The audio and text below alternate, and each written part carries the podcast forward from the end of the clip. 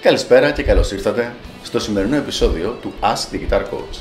Σήμερα έχουμε μια ερώτηση από το φίλο μας τον Οδυσσέα, ο οποίος ρωτάει το εξής. Γιάννη, γιατί πρέπει να κάνω ζέσταμα όταν μελετάω κιθάρα; Φίλε Οδυσσέα, υπάρχουν δύο λόγοι που πρέπει να κάνεις το ζέσταμά σου. Ο ένας είναι μακροχρόνιος και ο άλλος είναι αρκετά βραχυχρόνιος.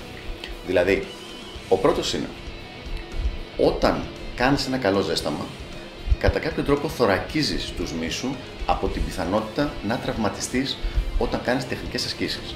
Δηλαδή, δεν είναι ότι μηδενίζεται η πιθανότητα, αλλά μειώνεται πολύ πολύ περισσότερο. Μην ξεχνάμε ότι η μελέτη τεχνικής στην κιθάρα είναι αρκετά κοντά στο να είναι σαν την ε, προπόνηση που κάνει κάποιος αθλητής.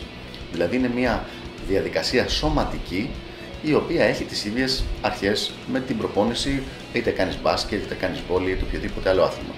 Οπότε λοιπόν πρέπει να κάνεις το ζέσταμά σου για να μπορέσεις να προστατεύσεις τους μυς και τους τένοντές σου. Ο δεύτερος λόγος, ο οποίος είναι πιο βραχυπρόθεσμος, είναι ο εξής.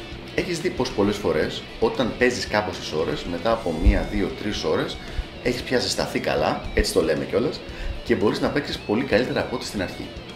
Όταν λοιπόν κάνεις ένα καλό ζέσταμα με τα stretches, με τα στριφογυρίσματα των καρπών, θα τα πούμε σε άλλο επεισόδιο αυτά συγκεκριμένα, τότε αυτό που γίνεται είναι ότι μπορείς να φτάσεις αυτό το επίπεδο του να παίξεις πολύ καλά σε πολύ λιγότερο χρονικό διάστημα. Δηλαδή, αντί να σου πάρει 2-2,5 ώρες, μπορεί να σου πάρει μόνο μισή ώρα 45 λεπτά. Άρα έχεις όλες τι υπόλοιπες ώρες του παίξηματός σου που παίζεις σε υψηλότερο επίπεδο και δεν χάνεις κατά κάποιο τρόπο χρόνο. Αυτοί είναι οι δύο βασικοί λόγοι για να κάνεις το ζεσταμά σου. Αυτά από μένα. Ελπίζω να βοήθησα και τα λέμε στο επόμενο επεισόδιο του Ask the Guitar Coach. Γεια χαρά!